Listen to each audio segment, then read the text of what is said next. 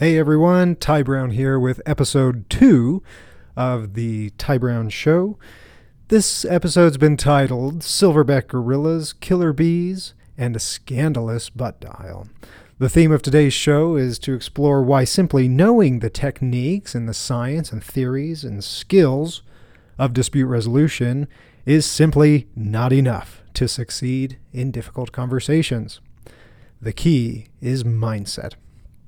We're also going to have our first ever segment of Stop Hitting Yourself. This is going to be our weekly segment where we analyze a real life dispute.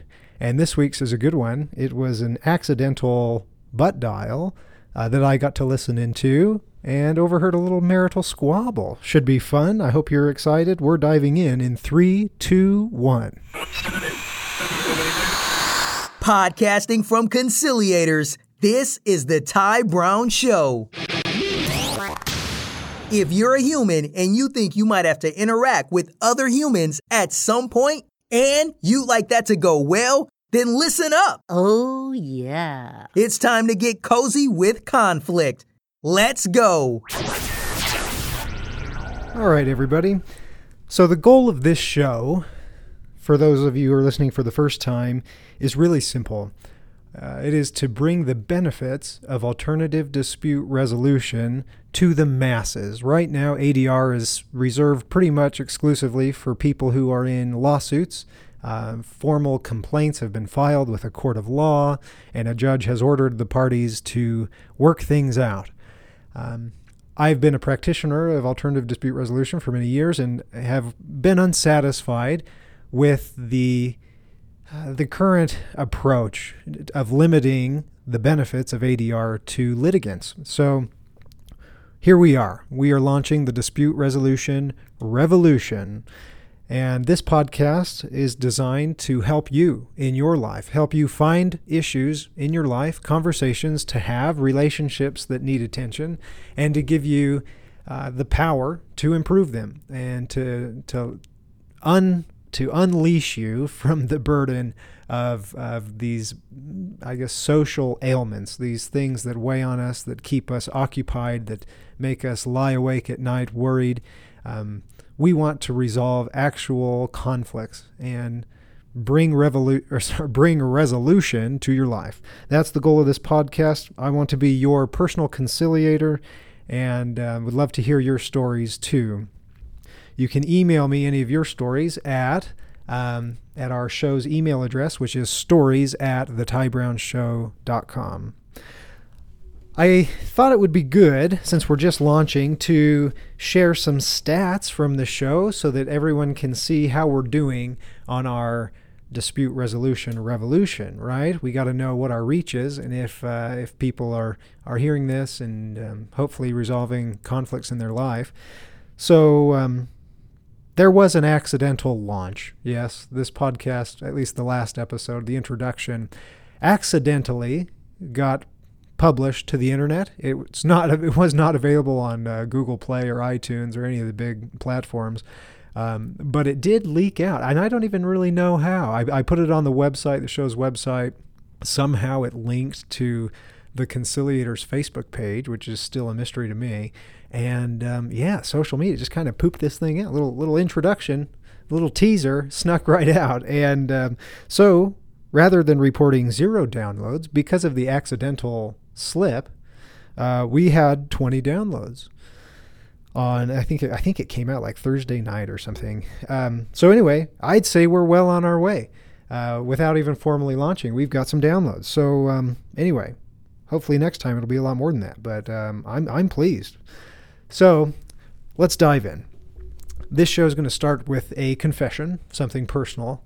I hope you won't judge me too harshly for it, but it's this.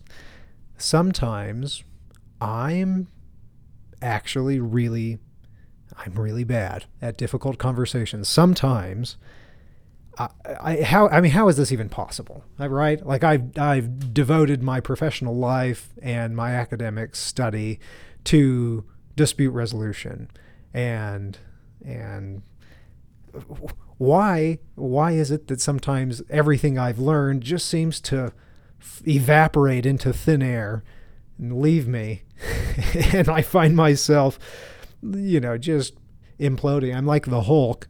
And uh, he comes out and starts smashing things, and I'm making all the worst errors, the cardinal sins of human interaction. How, how does that happen, right? It doesn't happen a lot, but sometimes someone will just get under my skin and like I stop caring. In fact, I almost want I almost want the fight, right? Um, how come that happens, and, uh, and and why? Well, there is a reason. There's a reason we sometimes really suck in conversations and in relationships. The reason is the silverback gorilla slash killer bee principle. I hope your curiosity is piqued. We're going to dive into these stories now. And there is a lesson to these stories that I that I think you'll be able to pick up. So the silverback gorilla story goes like this. Um, good friend of mine, professor of dispute resolution, uh, negotiation, and, and, dispute systems design at BYU Law. His name's Ben Cook. He um, he goes to Africa regularly on dispute resolution projects, helping uh, basically helping courts, even tribal courts, improving their their conflict resolution and management practices. Uh, you know, he's a, he's a great guy, right?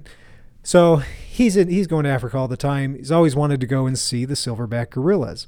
Now it's not easy to go see the silverback gorillas. There's only like one place in the world where you can find them, right? Middle of Africa.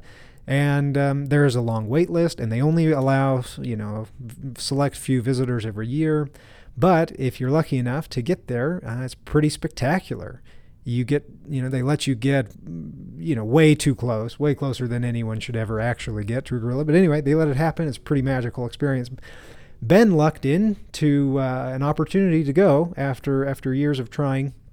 And so he uh, he shows up and they they kind of give you this sort of tutorial before you go out and see the gorillas where they're basically preparing you uh, for the experience and trying to give you a little safety briefing so nobody gets killed and um, I don't remember really all the details of, of what that tutorial included, except for there were a couple specific instructions that were relevant to Ben.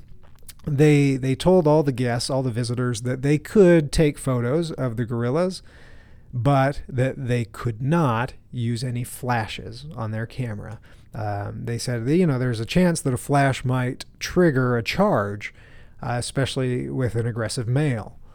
So whatever you do, make sure your flash is turned off. Uh, you know, to me, that seems like a, you know, if I'm listening to this safety briefing, like I'm taking uh, pretty good notes on this because, I mean, who wants to be the guy that forgets the flash, right? I, geez, Louise, that that seems like an important rule. So um, anyway, everyone takes note. Um, the other rule that they got, also also one to remember, was this: if by chance a gorilla charges, you are to stand your ground. Don't run. so, yeah, that um, that's the that's the second rule. Don't run away from a charging gorilla. Okay. The caution given was, uh, if you do run away from a charging gorilla, they'll catch you and they'll tear you limb from limb and feed you to their babies, or not. Maybe they'll eat you themselves. I don't know. So anyway, those were the rules. Ben goes out. They're out there having a good time. Uh, they find they find the gorillas. Um, they're having this incredible experience. I mean, these massive silverback gorillas, up close and personal, uh, in their in their natural habitat. Just you know, once in a lifetime, not not even once in a lifetime experience. And um, Ben's standing there next to this dude, and they're taking pictures of the alpha male the the muscle monster, right? I, I don't even know I don't even know the feeling you would have being so close to a beast like this. And this Dutch guy next to I actually don't remember if he's Dutch. In fact, there are probably several details of this story that I'm slaughtering because it's been years since I've heard Ben tell it. But I'm gonna I'm gonna go ahead and just kind of fill in those details my best, Ben. Uh, and and if it makes the story a little better, you know, that's that's fine too. So uh, anyway, so the Dutch guy, right? I think the story's better if he's Dutch. He, he's taking pictures right next to Ben. They're right next to this giant gorilla, and um, they're kind of getting the settings just right for the optimal photo. Probably like 20 feet from this big gorilla. And uh, the Dutch guy, you know, looks at his camera a little bit, pushes a couple buttons, takes another picture, and poof, the flash. The flash goes. What? How? The flash goes. Ben looks at the guy. The guy looks at Ben. They're like, oh no. They look up at the gorilla, and the gorilla is facing them. And the gorilla starts charging. The alpha male coming for him in the jungle. So these two guys, they start tearing through the jungle, right? Flying through the bush, jumping over tree logs, you name it. I mean, running for their lives. so much for stand your ground, right? Uh, but but who can blame them, right? Would you stand your ground? I don't know. Well, anyway, they, they didn't get torn limb from limb. Um, and honestly, I, do, I don't actually remember exactly how they escaped, but I want to say that there was a guide who intervened, um, cut off the path of the gorilla, stood the ground, and, and everyone everyone lived to to tell the tale. So, that's the silverback gorilla story. You'll notice the theme here is despite knowing the principles, despite knowing the rules, including the stand your ground rule, they weren't followed. And it wasn't by accident. It was a conscious choice to run from the gorilla. You know, the the mind may have been saying, stand your ground, stand your ground, but the heart was, I mean, there was a physiological response that, that basically prevented these guys from being able to stand still. And, and they went running. So that's the, that's the, the silverback gorilla principle. Same principle illustrated by a different story. Equally entertaining, I think. This is the killer bee story. Now, this story isn't actually about killer bees. It's about those little, well, not little, those big black wasps. Um, I don't know if you've seen those, but they're they're scary, right? Yikes! I was a teenager wanting to make some money, and so I got with one of my entrepreneurial friends, Eric, and he and I thought we would go on a hornet's nest eradication spree for the neighborhood, for the good of the, the neighbors, right? Uh, and hope to make a few bucks on the way. And our first client, and really the, the, the reason we thought to do this was at Eric's own house. They had this tall tree with a giant hornet's nest in it. The, the nest itself was probably 10 inches to maybe a foot tall and it just hung from the tree. Uh, one of those perfect ellipses. Uh, horn. Anyway, it's just just an incredible, incredibly huge hornet's nest. And uh, every time we would play outside, these things would pester us. So uh, his dad said, "Yeah, yeah, get that down. I'll pay you." So we were like, "Okay, we're gonna do this. We're gonna do it right." So we uh, we got on on online and started looking into any safety tidbits we might need to know. And um, found some U.S. agricultural, you know, government sanctioned website that talked about um, basically safety practices when you're dealing with bees and wasps and stuff. And one of the one of the important safety guidelines was that if you are being uh, chased by a swarm and you start to get stung, it said don't swat at them. Don't swat, just run. So we thought, okay, that seems like something important. Let's remember that. Don't swat. Um, interestingly, the science that you know this website went on to elaborate on was that as you swat these little insects, uh, if you kill them, it will they will let out some sort of chemical or or some sort of something that um, that the other hornets or bees will react to uh, uh, like I'm not an expert on this stuff. This is like just my memory from you know 20 years ago or whatever. Anyway, it gets worse, right? It, the more you swat, the more you kill, the more aggressive the swarm will get. So don't do that. Just run and try not to swat. Okay. So we knew the rules. We go out there and we start trying to get this nest down using all kinds of different techniques, and nothing's working. It's incredibly sturdy. Um, and there are three of us me, Eric, and another friend. Uh, finally, someone just drills the thing with a baseball, just right in the center. And it, it comes off the branch, falls 25 feet, lands on the sidewalk, and just bursts open, right? The, the hive just splits into hornets pouring out. Black swarm just raises like this loud, angry cloud. So the three of us dart in different directions, and the swarm chases Eric, right? He drew the short straw. And he is just running, just tearing down the street, and the swarm is following him. and uh, I, I end up diving in a bush and I'm not really watching. A couple minutes later, Eric is still yelling, and this time he's running back towards us. And um, and he's just screaming in pain. and, I I'm looking up at him and he's he's slapping his legs and his his under his shirt and he's just I mean he's just obviously getting stung repeatedly and um, so much for the no swatting uh, I mean he is killing every bee he can and they are under his clothes and he is getting stung right and left uh, but the swarm has pretty much left him. I, I don't know. I don't know how that happened, but but there weren't you know there weren't the hundreds hundreds of hornets chasing him like there were before. By the time he got back to us, um, so he, he pulls off his shirt and a couple hornets fly away, and um, he starts. He's still swatting on his legs. Eventually, just decides, you know what? I don't care. I, I'm I'm pulling down these shorts and getting these hornets out. So he, he drops his shorts. He's standing there in the middle of in the middle of Siesta Drive, a little neighborhood street, in his blue plaid boxers. And um, but unfortunately for Eric, that that wasn't quite good enough. The stings continued, for the bees were not just in his shorts; they were under his boxers and uh, he's still yelling and screaming and and I, I find myself yelling out and I I can't help but I, I I'm trying not to laugh at this scene um, but I I'm yelling out to Eric I say Eric just drop it all just drop it all and so there he was you know a 15 year old in all his glory drops drops the boxers in the middle of the street and uh, the last black wasp goes flying away, kind of giggling as it goes, right? Uh, I think satisfied with the embarrassment it had inflicted on this young man.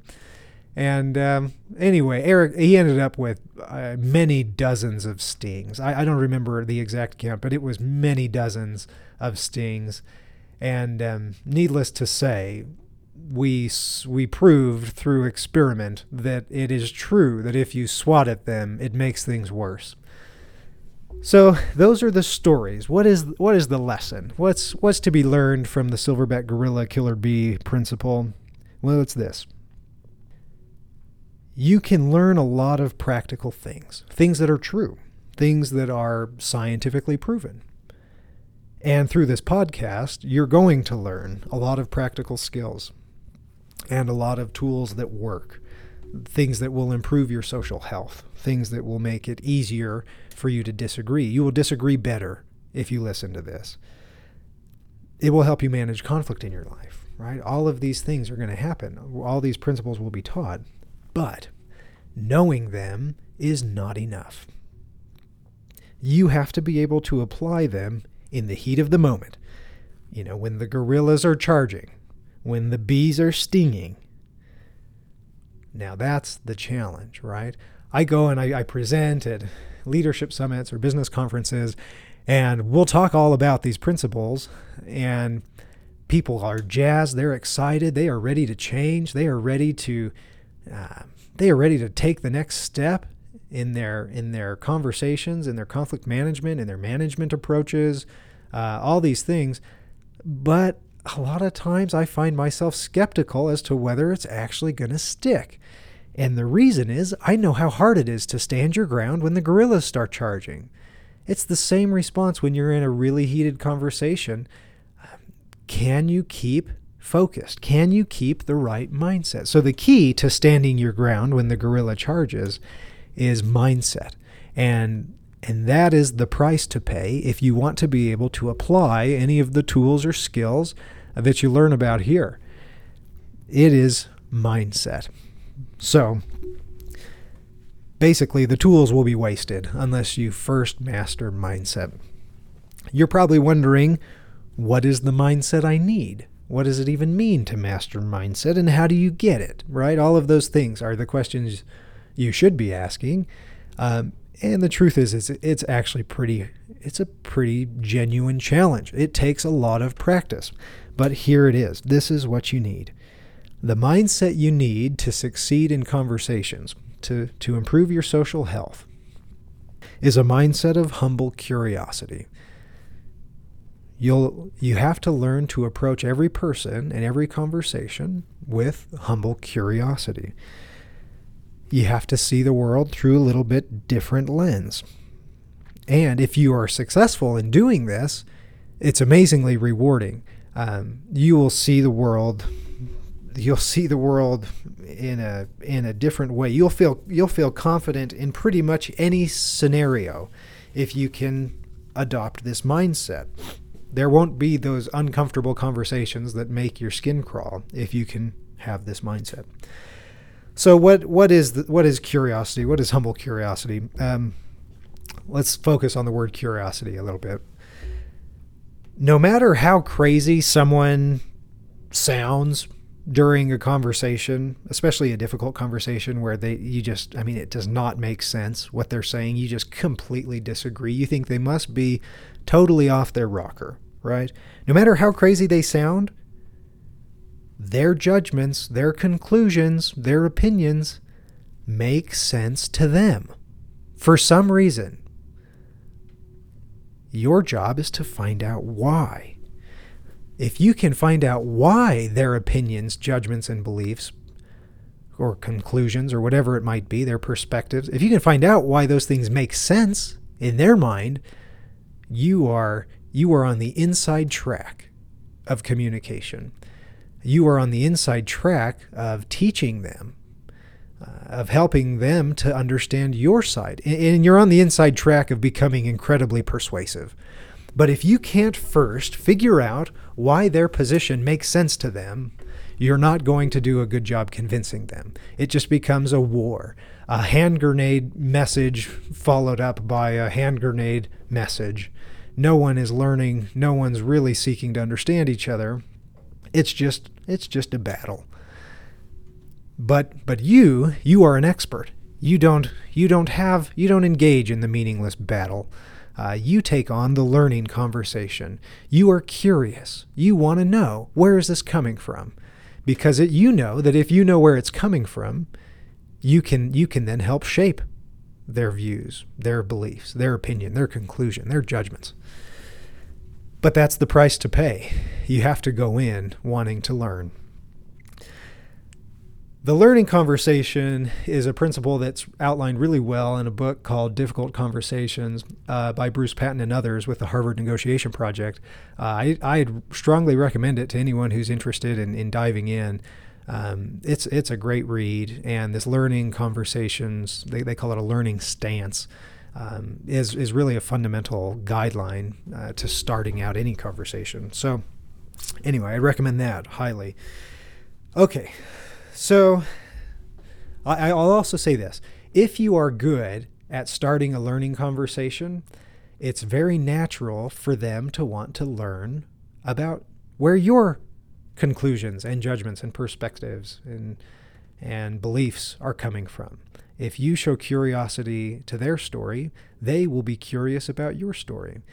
And if you if you play your cards right, if you're careful about it, they might begin to resonate with your story and adopt it as their own. Um, and that's that's pers- that's persuasion at its best. Okay, diving into the word humble. Why humble curiosity? Why not? Why is curiosity on its own not enough?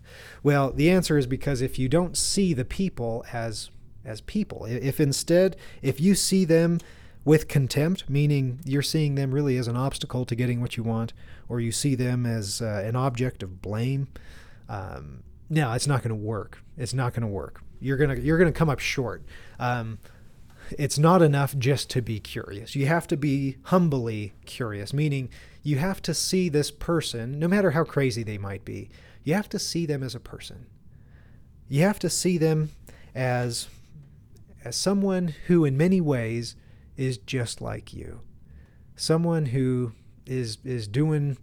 Um, you know, who, who's who's forming ideas and and conclusions based on based on their experience, based on what they know, and you have to give them that. You cannot look at people with disdain and expect to have a great conversation. It won't happen. You have to allow yourself to see them as a person.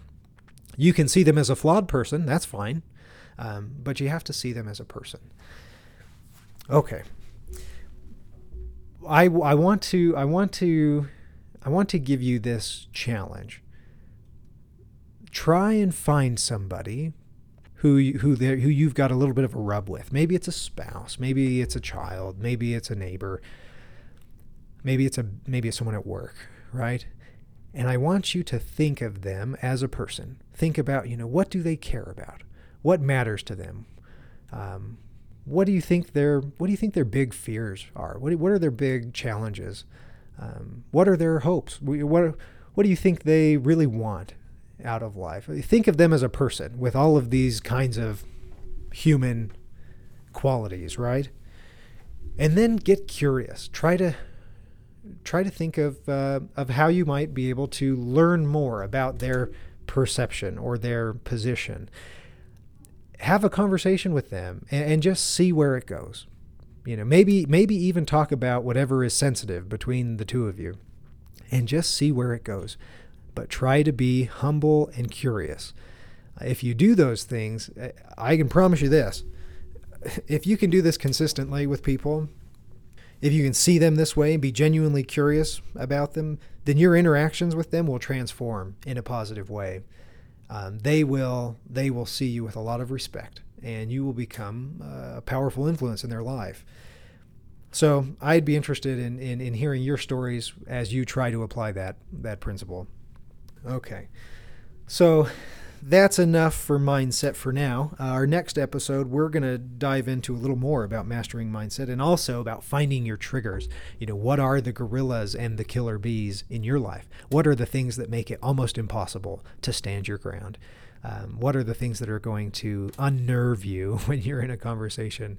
Knowing those triggers is, is critical to being able to succeed in difficult conversations because, like I said, uh, even if you have these tools mastered, uh, if you start just charging through the jungle when it gets when it gets heated, um, you know you might get torn limb from limb. So anyway, we're gonna we're gonna dive into that in our next ep- episode. But for now, we are diving in instead to our first ever segment of Stop Hitting Yourself. Stop Hitting Yourself uh, is uh, is a segment where we're going to analyze some actual conflicts, uh, real life scenarios, and talk about talk about how we have a tendency as humans to to cause the very behaviors in others that annoy us, that bother us. You know, the, the things that really get under our skin. We have a tendency of, of actually proactively eliciting such things. So uh, every week we're going to do a stop hitting yourself, and I'm hoping with time you will realize that a lot of the troubled dialogues in your life could actually be prevented by you, uh, even if it seems like it's all the other person's fault. You have more control over that than you might expect. So that's a hopeful thing, an optimistic thing. And um, here it goes. Um, there is a, well, th- there's a framework that's been out for a long time from a, a really respected research institution called the Arbinger Institute. The Arbinger Institute has done dispute resolution work forever, right? They've been around for a long, long time, and they're they're really a, a lot of the leading academics in dispute resolution work in Arbinger. Um, they've they've diagrammed something that's really powerful. It's called the conflict collusion, and it's basically the same idea that when we're in an argument with other people, we tend to elicit the behaviors that we don't want from them. Now, if I'm honest, I've always kind of hated the, the term conflict collusion. Uh, to me, it's a little bit ambiguous and it kind of implies that it's purposeful when, when actually it's, it's really an accident that, that we're eliciting these responses. So instead of calling it a conflict collusion on this show, we're going to call it the stop hitting yourself. Um, and you know, you all know where stop hitting yourself comes from, right? It's like the big brother grabs the little brother's arm, starts whacking his face with it or something. And he's like, Hey, stop hitting yourself, stop hitting yourself. And it's, it's so much fun for everyone, right? Yeah. I'm, I'm the little brother, by the way. Um, so yeah, I, I know that game. Okay. So this is it. The butt dial, the scandalous butt dial.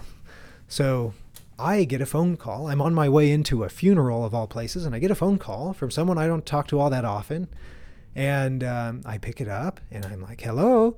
And there's no one there. I can kind of hear voices in the background, but but it's, it's sort of muffled, and I'm like, oh, maybe I need to step out. So I step outside, and I'm just kind of listening in, and I'm trying to trying to you know get them on the line there and and talk. But it doesn't take too long before I realize, oh, this was uh, this was an accidental call, and so I'm just about to hang up the phone when all of a sudden I. Uh, I get so curious, right? Like I'm a conflict guy. I uh, I'm a dispute resolution man, and I can hear in the background that uh, that there is there is a squabble afoot, and I am so curious. And I I'm probably going to get arrested for this, but I I listened in for a minute, and um, and this this is how it went. This is how it went.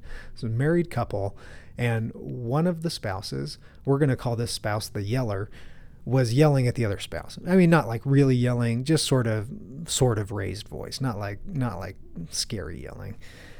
But anyway, it started with kind of a snappy request. Hey, can you do this thing for me? I'm trying to get ready. Can you do this thing? And um, and there was no response from the other spouse. We're going to call that spouse the, the silent spouse. No response at all. Nothing. And uh, and then the request kind of comes again, but this time it's a it's a little heavier handed, right? It's uh it's it's more of a demand than a request. It's a hey, get up, do this. And then nothing, right? No response. And then the other spouse, the the, the yeller spouse in exasperation says, "Oh, oh, this you got to be kidding me. Like what is what is your deal, right? You are you know, I, I don't remember this, but you are lazy or whatever. I don't know. You are all these things, and the name stall, the name calling kind of begins. And like I said, it wasn't overly aggressive. It's not like, I mean, it wasn't like the kind of stuff that that makes you really, really uncomfortable or anything like that. It was just uh, the name calling began, and it and it progressively got worse and worse. And the funny thing was, at no point did I hear a single word from the silent spouse. Nothing. and so finally, you know, after after like 20 seconds of this or so, maybe 30 seconds of this, I finally just hang up uh, because I, I got nervous that that I was uh, well, I was intruding, and uh, that was you know, good friends wouldn't wouldn't do that, right? Um, so I, I hung up, but I uh, I couldn't help but kind of smile to myself afterwards because it was totally it was an excellent example of a stop hitting yourself. So let's diagram that point number one is this. You start you start to diagram you start to analyze these scenarios by looking at you can pick either party. We're going to pick the silent the silent spouse and you look at their perception of the situation. So what was the silent spouse perceiving as the yeller spouse started started getting after him? Well they were probably thinking boy this is this is pretty disrespectful this is this is downright rude. This person is so demanding. This person's uncaring, right? All of these things those are the silent spouse's perceptions. So how does the silent spouse react given what they are perceiving? Well, in this case, their reaction was no response. It was the cold shoulder. It was the silent treatment, right? There was no acknowledgement at all. It was kind of like a, I refuse to be talked to this way, and so I'm not going to engage in a conversation. Nope, not me. So, how then, the next step is to look at the other party's perception of that response. So, the response is nothing, right? That's the, I, am not even acknowledging your existence. That's the response. So, how does the yeller spouse perceive that? Well, they see someone who's not listening, not understanding, not willing to think of anyone but themselves, right? That's the perception of the yeller spouse. They have the perception of, oh, great, they are ignoring me. That's not good. So you know what you know what the yeller spouse does because of that perception that they're being ignored and not listened to? They turn up the heat, right? They raise the volume. They start trying to get any reaction by using name calling and, and labeling, just trying to get something, right? Anything is better than nothing. Um, and so the more the yelling goes, the more demand, or I guess the, the more aggressive the demands get, that increases and reinforces the perception of the silent spouse. They start thinking, wow, this person's so rude. They are so disrespectful, so uncaring, and so demanding. And so you know what I I'm now I'm really not going to say anything. I am digging in my heels and this is going to be the most effective silent treatment there ever was. And then the yeller the yeller spouse perception is like, "Oh, nothing works. This person just won't listen. I can't I cannot believe this. You know what? I, am going to really take it to him now. And then this cycle just continues. And it, it's an escalating cycle that gets worse and worse and worse until finally someone just gives up and withdraws. Well, that is a stop hitting yourself because the reaction, the behavior of each party is just reinforcing the perception of the other spouse. And it's causing everyone to just you know, they, they are bringing on, they are eliciting the very response that they are hating in that instance. So there is a way to fix this. It's really simple. You just have to step outside of the box a little bit. You have to say, you know what? We're moving on. I'm I'm I'm changing the discourse because let, let's say you're the silent spouse on this one you have to realize what's happening, that your silent treatment is causing more and more aggressive attacks. And so you have to be big enough, you have to be selfless enough to step out of the box. It's a mindset thing.